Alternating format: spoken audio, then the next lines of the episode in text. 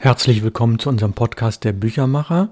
Mein Name ist Ralf Plenz aus Hamburg, ich bin der Autor und Sprecher. Wir befinden uns in Folge 101 und es ging ja in den letzten paar Monaten um unsere Buchreihe, in der ich Herausgeber und Verleger bin, Perlen der Literatur. Das sind wunderschöne in Leinen gebundene Bände, die nun alle erschienen sind und die Reaktionen der Buchhändler und auch der Leser sind zum Teil wirklich überwältigend. Eines der schönsten Dinge, ich hatte Ihnen letzte Woche schon davon berichtet, ist, dass Buchhändler das wirklich auf einem Geschenktisch drapieren, dass sie das im Schaufenster dekorieren und dass sie Lesungen mit mir planen und Frontalpräsentation, sodass man die Bücher von vorne sieht, auf dem Tisch liegend oder im Regal. Und ein wunderbares Bild erreichte mich über Facebook. Dort hat ein Buchhändler das Buch 1984 von George Orwell hochgehalten und er selbst trug als T-Shirt genau dieses T-Shirt 1984 mit einem Motiv aus dem Film, der aus den 80er Jahren ist. Und das T-Shirt und Buch passten thematisch natürlich perfekt zueinander. Das war sehr schön. Weitere Dinge ereigneten sich. Ich will da nicht in die Tiefe gehen, aber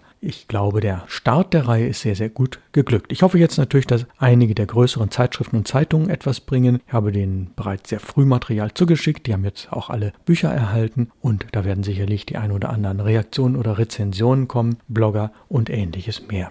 Was Sie machen können, um mich zu unterstützen, um unseren Verlag zu unterstützen, wenn Sie das erste oder zweite Buch von dieser Reihe sich bestellen. Denn nicht jeder Buchhändler hat es vorrätig, aber innerhalb von 24 Stunden bestellt er es Ihnen, dass Sie dann dem Buchhändler sagen, ja, das ist ja eine ganze Reihe mit bisher 13 Titeln, nächstes Jahr kommen 8 dazu und vielleicht könnten Sie, Buchhändler, ja, sich doch mehrere davon auf Lager legen, damit noch mehr Kunden daran teilhaben. Denn, und das ist für den Buchhändler ja das Tolle, jemand, der ein oder zwei Bände kauft, ist sehr daran interessiert, dann auch vielleicht mehrere oder die ganze Reihe zu kaufen. Und mit 15 Euro je Band sehr günstig und bei 13 Bänden sind das dann 195 Euro. Das ist natürlich ein wirklich guter Preis für 13 Bände. Alle in sehr guter Ausstattung, sehr gut editiert und mit Kalligrafie und mit Aquarellen und sehr viel Hintergrundmaterial. Das Vor- und Nachwort der Bücher ist immer sehr, sehr lesenswert, weil es sehr profund ist und weil es sehr in die Tiefe geht und diesen Text, diesen Autor in den historischen Zusammenhang stellt.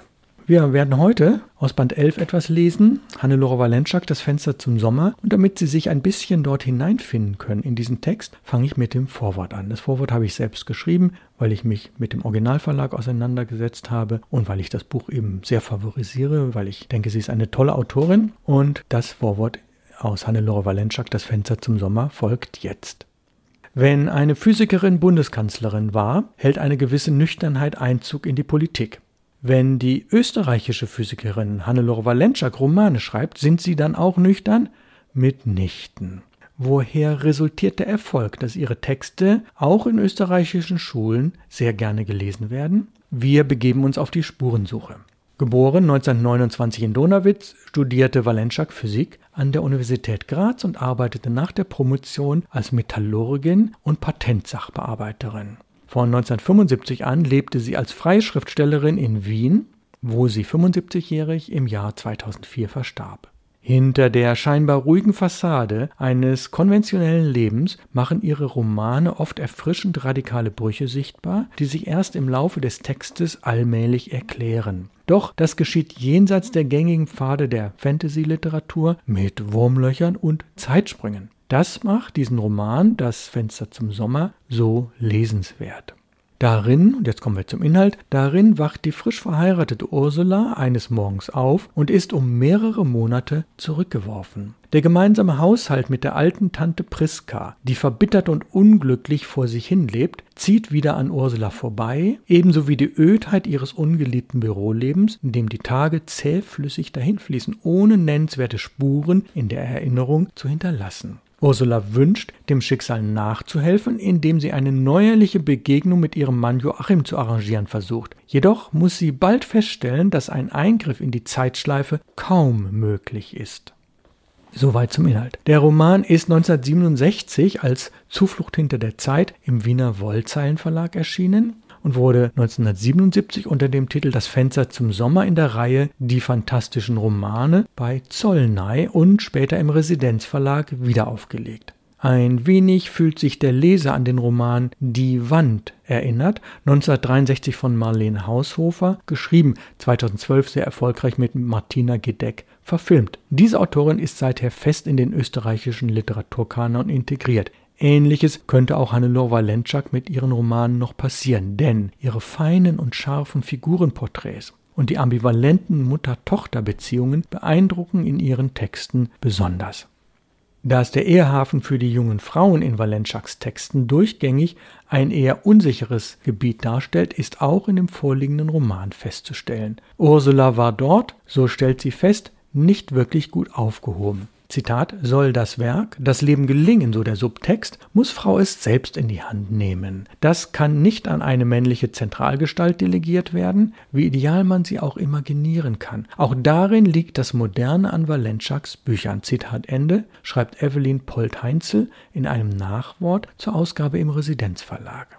Der vorliegende Roman wurde 2011 von Hendrik Handlögten als Fenster zum Sommer verfilmt mit Nina Hoss, einer sehr bekannten Schauspielerin, in der Hauptrolle. Noch eine kleine editorische Notiz. Der vorliegende Text folgt weitestgehend der von der Autorin überarbeiteten Fassung von 1977. Eine vergleichende Lektüre mit der Originalvorlage Zuflucht hinter der Zeit 1967 ergab jedoch, dass in einzelnen Fällen die ursprüngliche Version schlüssiger erschien. An solchen Stellen wurde auf sie zurückgegriffen. Ja, jetzt kommen die ersten rund vier Seiten, das Fenster zum Sommer. Am Morgen jenes sonderbaren Tages erwachte ich mit dem Gefühl, es müsse Winter sein. Das Licht war so weiß und ausgefroren und zu zaghaft für das Licht eines Julimorgens. Ich wunderte mich darüber, doch nicht viel mehr, als man sich manchmal im Traum über ungereimte Dinge wundert. Jener Moment nach dem Erwachen, wenn der Wecker mich aus dem Schlaf gerissen hat, ist der Augenblick, in dem alles möglich ist. Ich liege da und schaue zu, wie die gewohnte Szenerie sich langsam auf die leere Bühne niedersenkt. All das, was das Wachsein ausmacht, ist noch nicht griffbereit. Ich bin noch beinahe so leicht zu betrügen, so leicht zu überzeugen wie im Traum. Mir hatte geträumt, ich schliefe wieder in Tante Priskas Kabinett auf der kurzen Bettbank unter dem schweren Plümo. In meinem Kreuz und zwischen meinen Schulterblättern war ein Druck wie von Wurzelknollen, da die Federn im Lotterbett nicht mehr alle unter der gleichen Spannung standen. Es gab vielerlei Gerüche in Tante Priskas Wohnung, nach Spiritus und Mottenkugel, nach Kampfer und ranzigem Leinöl. Das Gemisch von alledem ergab den Geruch, den das Alter ausströmt, ein altes Haus, alte Möbelstücke und eine alte Frau. Ich träumte, der Wecker hätte mich aus dem Schlaf geschrillt. Tante Priska wäre draußen vorbeigegangen und hätte mit ihrer Faust an die Tür geschlagen. Ah, das muss ich Joachim erzählen, dachte ich nach dem Erwachen. Ich griff hinüber, um ihn aufzuwecken. Da griff meine Hand ins Leere. Er war nicht da. Als mir das auffiel, wurde mir klar, dass man von Gerüchen nicht träumen kann, es sei denn, sie sind tatsächlich vorhanden.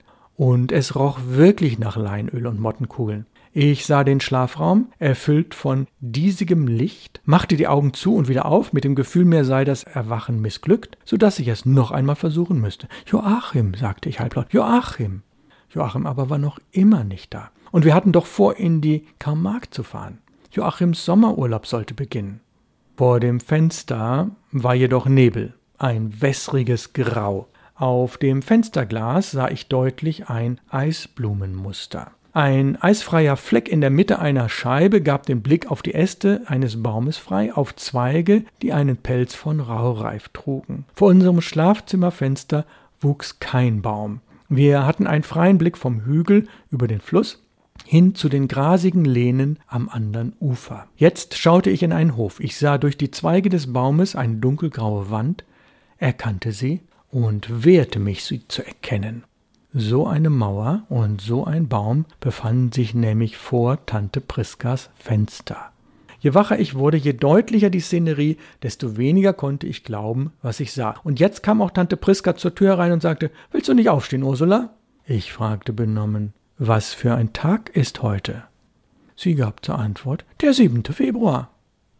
Tante Priska hatte mir nie erlaubt, all die kleinen Gewohnheiten auszuüben, die das Erwachen jeden Morgen zu einem freundlichen Ereignis machten. Das Räkeln, das Horchen auf ferne Geräusche, das Befühlen des neuen Tages mit allen Sinnen, ehe man schließlich Ja zu ihm sagt. Sie zog mir das Plümme vom Leib und nasskalte Luft ergoss sich über mich. Ich stieg aus dem Bett und warf meinen Morgenmantel über. Da stand ich nun mitten in Tante Priskas Kabinett und suchte nach einem Hinweis, dass ich immer noch träumte. Aber alles, was ich erlebte, trug das Signum der Wirklichkeit. Tante Priska hatte das Zimmer verlassen und die Türe zugemacht. Ich trat an das Fenster und schaute in den Hof. Er war voll festgebackenem, rußigem Schnee, durch den eine schmale Fußspur zu dem Abfalleimer führte. Eine zweite Spur zweigte von ihr ab und lief zur Teppichstange hin, die unter Krusten von grauem Eis wie ein Galgen im Winkel stand. Der Schnee rings um sie war voll von Haaren und Staub und den roten und braunen Fäden von Kokosmatten.